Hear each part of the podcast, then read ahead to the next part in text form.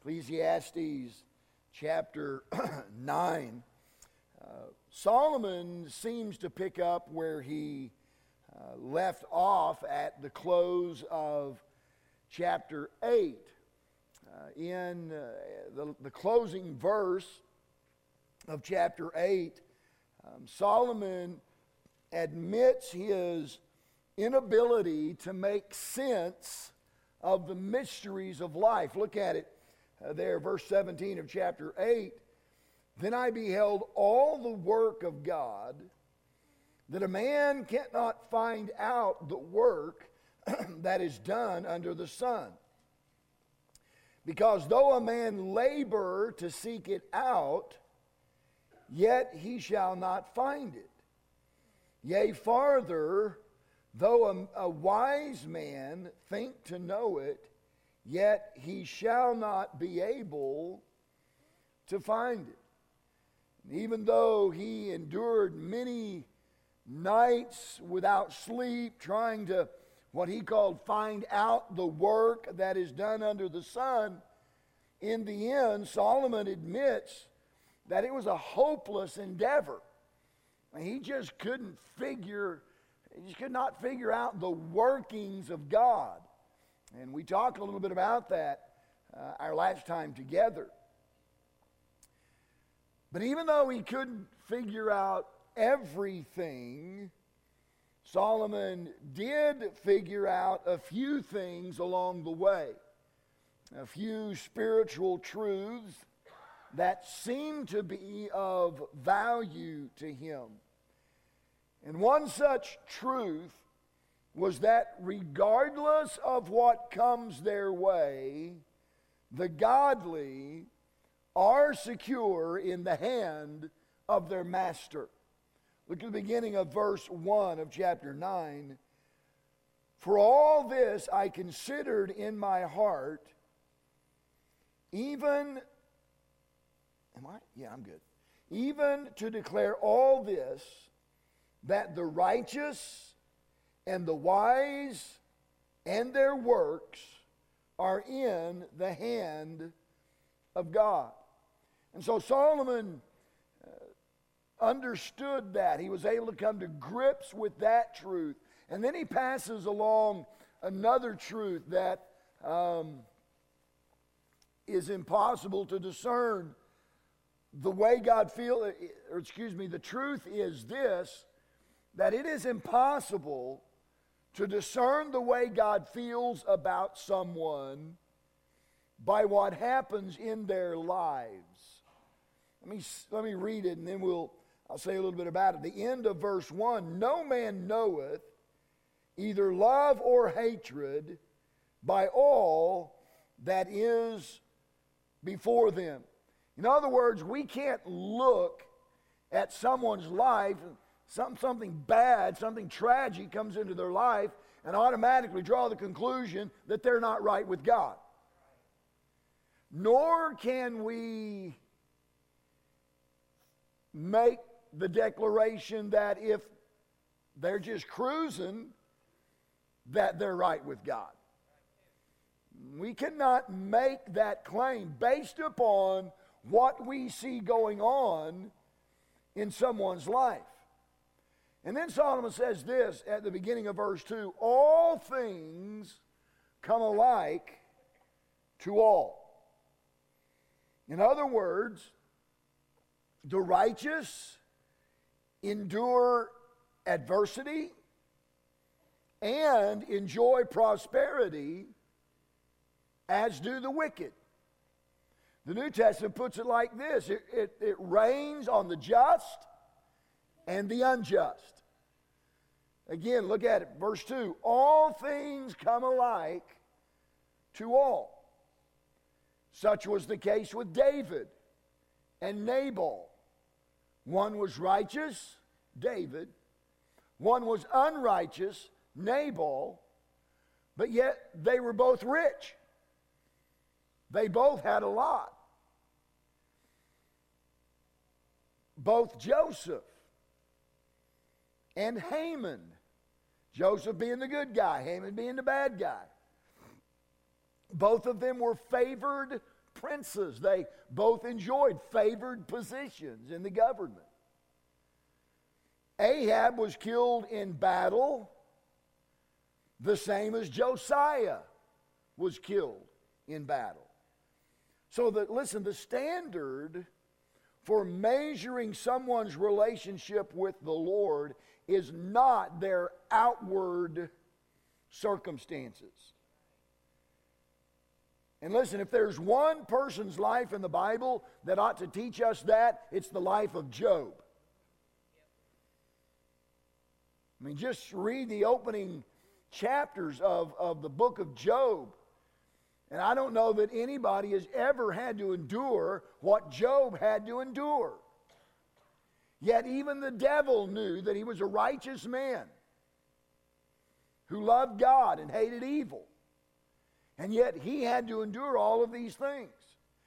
And if, if we weren't aware of, of what the Bible says about Job, we would look at that, we would look at his life and say, wow, what did he do to make God mad? But in the end, it wasn't anything about Job. You remember the, uh, this just came to mind. You remember the, the man born blind? I think it's John chapter 9. And so the disciples ask, okay, God, who sinned? Was it this guy who sinned or was it his parents who sinned? Because if you're going to be born blind, it's got to be the result of somebody's sin. And in the end, Jesus said, neither of them sinned. He was born this way so that God could get glory through his life. And so we can't look at the outward circumstances of someone's life and determine whether or not uh, they're right with God.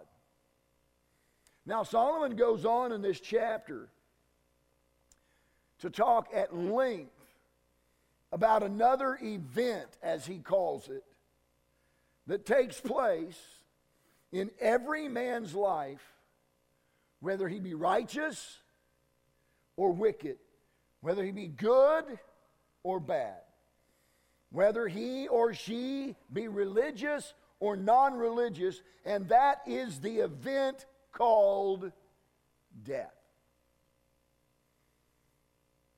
It happens to 100% of people. It's the one thing we all have in common. One day, we're going to die.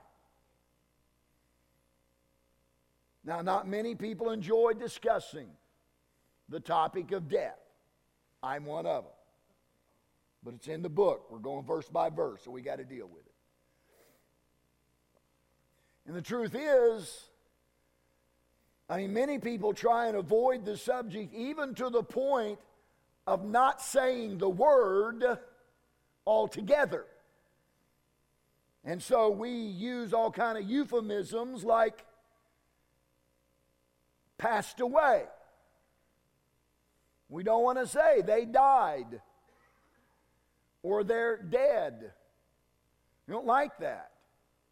So we say they passed away or they went home to be with the Lord or any number of other flowery phrases that, that are common today simply because we don't want to say death or died or dying. Perhaps that's why Sir John Betjeman wrote in his poem Graveyards, he added these two lines Oh, why do people waste their breath inventing dainty names for death. Like Solomon, who was facing his own mortality as he penned the words we've been studying for the last several months, we should not shy away from the subject of death. But we ought to face it head on. And we're going to do that tonight because our text demands that we do that. And, and in so many words, here's what Solomon tells us tonight deal with death. It's a reality, deal with it.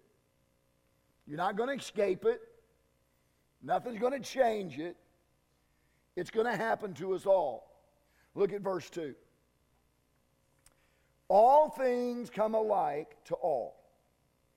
There is one event to the righteous and to the wicked, to the good and to the clean and to the unclean, to him that sacrificeth and to him that sacrificeth not. We would we would, would maybe equate that to those that go to church and worship and those who don't go to church and worship. As is the good, so is the sinner. And he that sweareth is he that feareth an oath. This is an evil among all things that are done under the sun, that there is one event unto all. Yea, also the heart of the sons of men is full of evil, and madness is in their heart while they live, and after that they go to the dead. As I said already, death is, is not a subject that, that many people like to deal with. Truth of, of that fact is something I've learned over, over the years uh, as I've conducted funerals. And I don't know how many funerals I've conducted. It's, it's been many, many, many, many funerals uh, since I've been on the, the ministry staff here and, and been pastoring. But I'll tell you, people become uncomfortable at funerals. You can see it. It's easy to spot. They're, they're looking around and they're I mean, they're fidgeting and they're looking at this and they're, I mean, they're doing everything they can. They're on their phones. They know they've got to be there, but they're doing everything they can not to have to face what's going on. I mean, the service hasn't even started in some cases, and they're already wanting to get things over uh, get over with so they can go back to whatever it was that they were doing before their attendance at church or the funeral home was required. I mean, I, have been told by an, any number of families hey, keep it short. Well, they don't have to worry about that. I, my funerals are always short. But many times they say that because they don't like the environment. They don't like being in the company of death. And there could be any number of reasons for that, but I think I think the one thing that, that makes a lot of people uncomfortable when they come to funerals is that they have to face the reality that they really aren't in control of their own lives. That person in that box tells them that. They aren't in control. They're not the captain of their own soul. They don't determine their own destiny. Death is something that happens to all of us. The truth of the matter is, none of us are in control of our lives. God is in control. And as Paul declares in Hebrews 9:27, he has scheduled our appointment with death. And listen to me, that's one appointment that you will keep. And I will keep, and we will not be late. It may be the one appointment in all of our life that we're not late for. We'll be right on time. It, it's going to happen. Somebody, uh, somebody asked my wife. I don't know what the what I had been doing. They found out I was doing it, and maybe it was riding my, my bicycle to Hooker or Guymon or whatever. I don't know. But anyway, they asked her, Aren't you afraid that your husband's going to get killed? And her answer was simple He's a police officer, he rides his bike on the highway, and he rides his motorcycle all over the country. If he's going to die, at least he's going to die doing something he enjoys. She's true. It's right. Listen, I don't want to I don't want to croak on a piece of steak. Listen, I'm going to die. I want to die doing something I enjoy doing. Preacher, you're morbid. Hey, I'm just trying to bring a little levity tonight. Geez, who wants to come to church on Wednesday night and hear a message on dying? Eh. Woohoo! Oh, yeah, hey, I was church last night. Oh, it was awesome. Our preacher talked about dying. Here's what Paul said It is appointed. It is appointed unto men one after that the judgment, and that is not Proverbs 3 7. I missed that. That is Hebrews 9 27. This appointment with death is illustrated in the legend of the merchant of Baghdad who sent his servant, uh, servant to the market. When the servant returned, he stumbled into the room, began telling his master what had happened. He told him how that, that in the market he was bumped by someone in the crowd, and when he turned around to see who it was, he saw that it was death. And he said, Death made a frightening gesture toward him, and at that point he turned and ran. The servant then begged his master to give him his fastest horse so he could flee into the distant city of Samarra and hide himself from death. The master lent his servant his horse, and off the servant rode as fast as he could. Later that day, the merchant of Baghdad was at the market himself, and he saw death standing in the crowd. And he approached, as he approached, he asked why his servant had been so frightened earlier that morning. Death replied, I did not mean to frighten your servant, though I was quite surprised to see him in Baghdad, for I have an appointment with him later tonight in Samarra. We all have an appointment with death. We don't know when it is. God does know what it, where, when it is.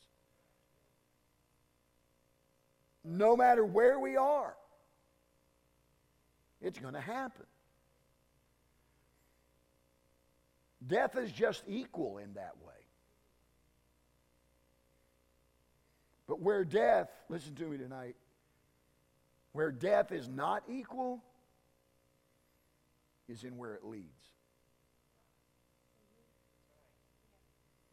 For the saved, it leads to eternal glory. For the lost, it leads to eternal damnation.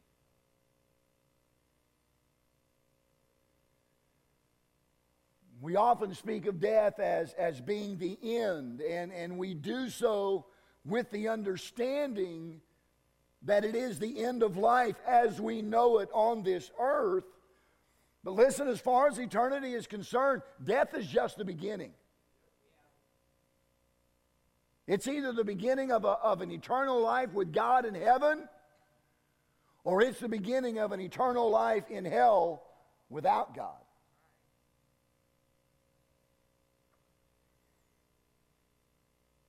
Sadly, many who are lost, who've never come to faith in Jesus Christ, don't understand that concept. All they see is that good, godly people die just like wicked, ungodly people die.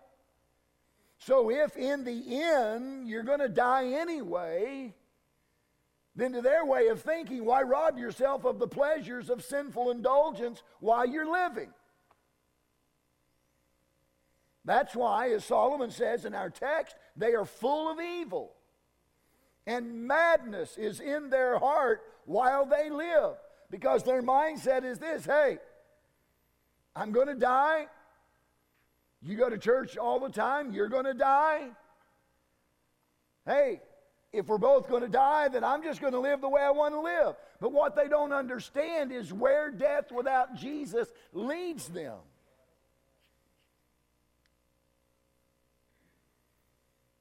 Because death is not the end.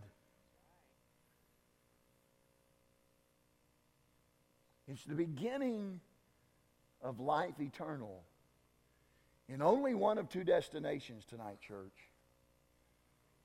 heaven or hell.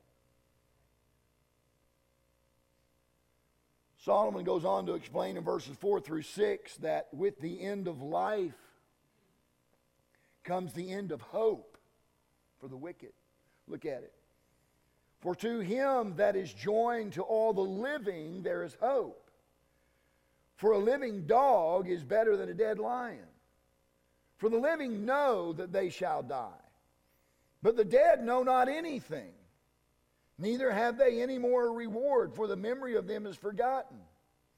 Also, their love and their hatred and their envy is now perished.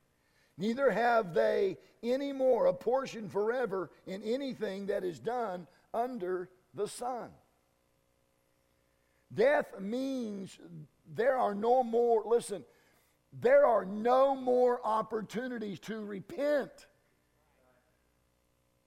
And I'm just going to tell you tonight if you're here and you're not sure if you died right now, you would go to heaven. And you need to get that taken care of tonight. The end of this service tonight. We would love to have the opportunity to open the Bible and show you how you can be saved and know for sure that you're going to heaven when you die. Because after you die, there aren't any more opportunities. It's not like you get a mulligan, there are no do overs.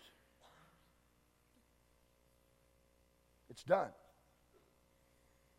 And so the time to make sure that you know you're going to heaven is before you die.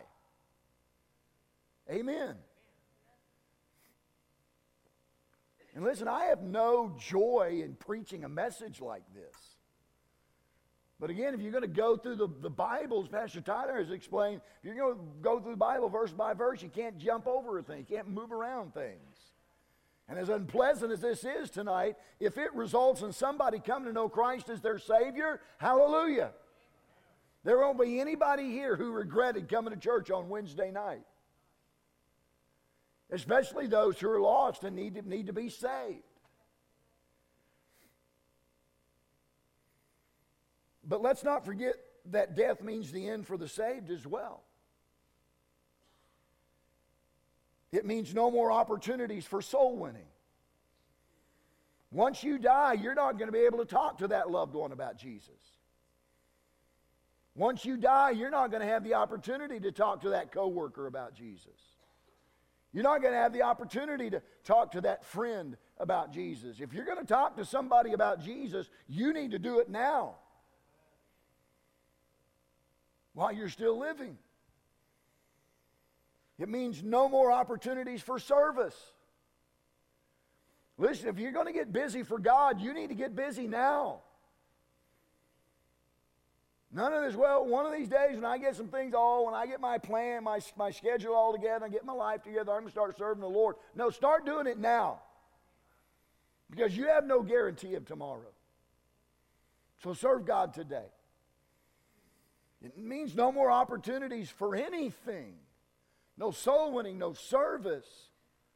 And so we better live for God and serve Him while we can because while we're still living, there's hope. Look at it again. For to him that is joined to all the living, there is hope. In other words, while there's life, there's hope. That, that's the purpose for the proverb that says a living dog is better than a, dying, a dead lion. The lowliness of a dog does not even compare to the nobility of a lion but noble or not, the lion is dead while the dog is still alive. That's what Solomon is saying. See, it doesn't matter who you are. While you're living, there's hope. And you need to take advantage of that. Especially if you don't know you're a Christian. If there's never been a time in your life when, when, when you understood that you were a sinner and that you cannot save yourself, but that Jesus died so you could be saved. And now God is offering you the free gift of salvation for whosoever shall call upon his name shall be saved. Listen, you, you can't get to heaven because you were baptized. You can't get to heaven because you're trying your best to be a good person. You can't get to heaven because you went to church all your life. You can't get to heaven any other way but by Jesus.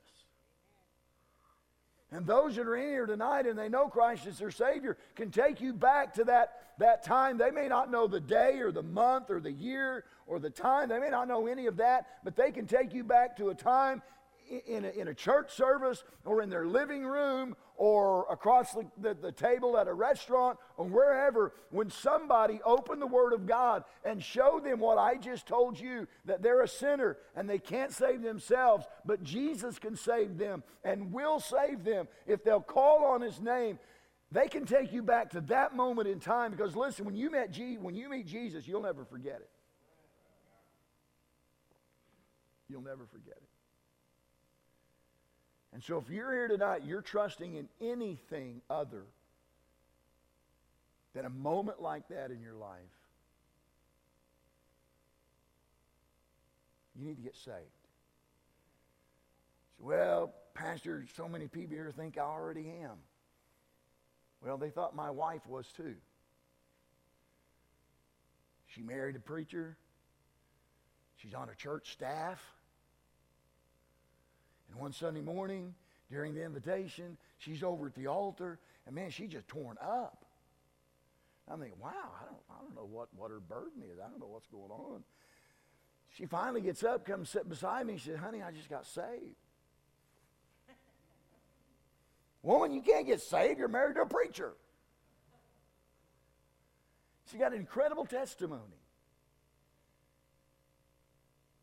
Because for all those years, for all those years, she was trying to earn God's love because she was never shown love growing up.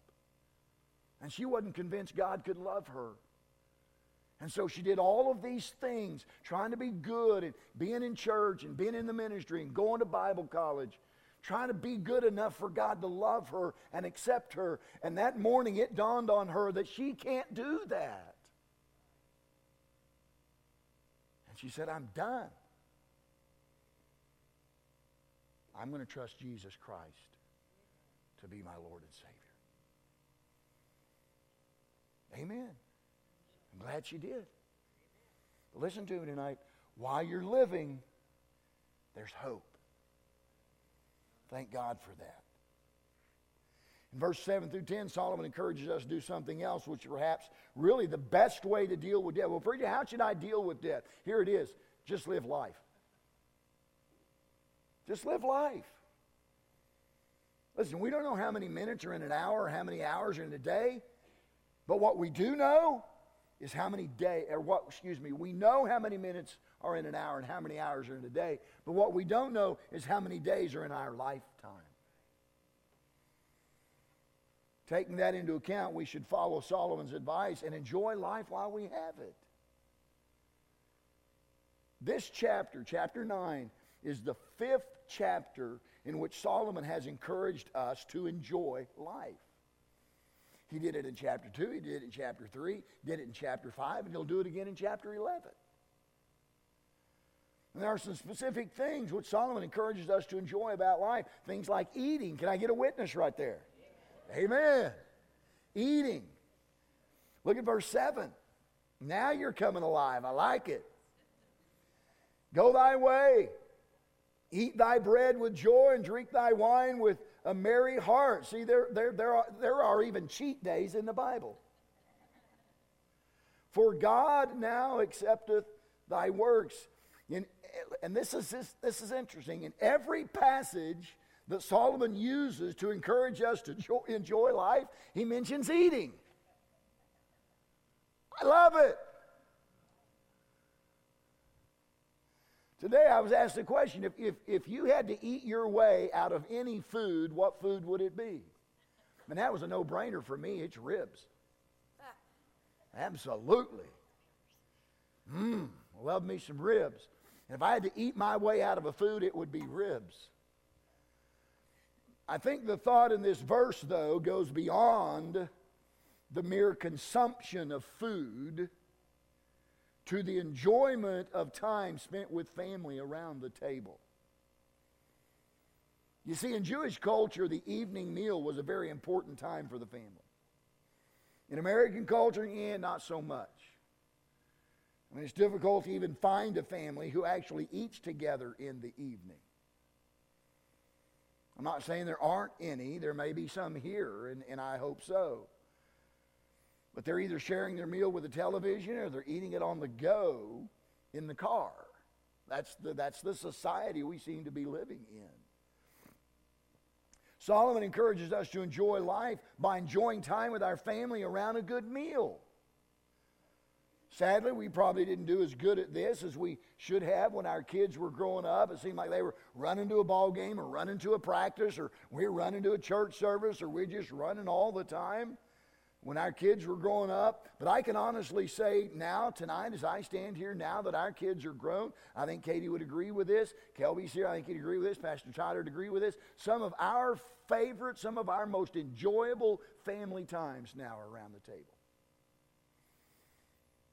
until the kids start talking about things they did while they were young. Then you go, la, la, la, la, la, la, la, la. We don't want to hear it, especially their mama. She'll go, ah, you did not do that. Oh, yes, I did. Like the statute of limitations is gone, so. Eating, enjoy life, enjoy time with your family. And then living, look at verse 8. Let thy garments be always white, and let thy head lack no ointment. Wearing white garments and anointing oneself with, with uh, wearing white garments and anointing oneself with ointment was a practice reserved for special celebrations such as births and weddings and various festivals. And it seems as though Solomon is saying here that you ought to live every day as though life is a celebration. Now, some might ask, well, why should I rejoice? What do I have to rejoice about? You, you've just taken the last 35 minutes to tell me I'm dying. And to that, Solomon would say this exactly. That's why you should enjoy life. Brother Gary, that's why you ought to get on that Harley if it'll start. All right. Get on that Harley and ride it every sunny day because you just never know. That's why you ought to spend time with your kids because you just never know. Well, Bridget, why, why should I enjoy life? You're talking about dying. Because you're going to die. And so get everything out of life that you can get out of it. Verse 9, he talks about loving. Live joyfully with the wife whom thou lovest all the days of thy life, of thy vanity, which he hath given thee under the sun, all the days of thy vanity. For that is the portion in this life and in thy labor which thou takest under the sun. Now, that is a very interesting verse. Very interesting words because they're coming from a man who had many honeys and many honeymoons. What does the Bible say was the downfall of Solomon? His many wives that turned his heart toward strange gods. Now, understand this tonight. Just because something is mentioned in the Bible doesn't mean it's condoned by God. It's just stating the fact. Solomon had a lot of wives. God wasn't about that at all. And so now Solomon has pretty much wasted his life. He's coming to the end of his days, and he's come to this conclusion you need one woman, not a bunch of them. One. My soul, why would you want more than one mother in law?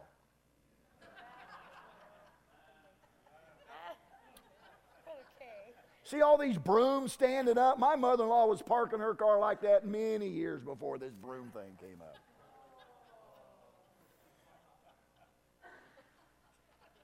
Love the wife of my youth. Yes, I do. I might need a ride home. Working, verse 10. Whatsoever thy hand findeth to do, do it with thy might. For there is no work, nor device, nor knowledge, nor wisdom in the grave whither thou goest. I read recently that a man or woman of 50, having worked consistently since high school, will have put in 56,000 hours of work. That's a lot of hours not to be happy. In spite of where we work or what we do, we can always find something to be thankful for in our work. The right attitude when it comes to work can add years to your life, but more importantly, can add life to your years. So let me just share this verse with you. Here's the right attitude when it comes to life. Let's read it out loud together. This is the day which the Lord hath made. We will rejoice and be glad in it. Let's read it again. This is the day which the Lord hath made. We will rejoice and be glad in it.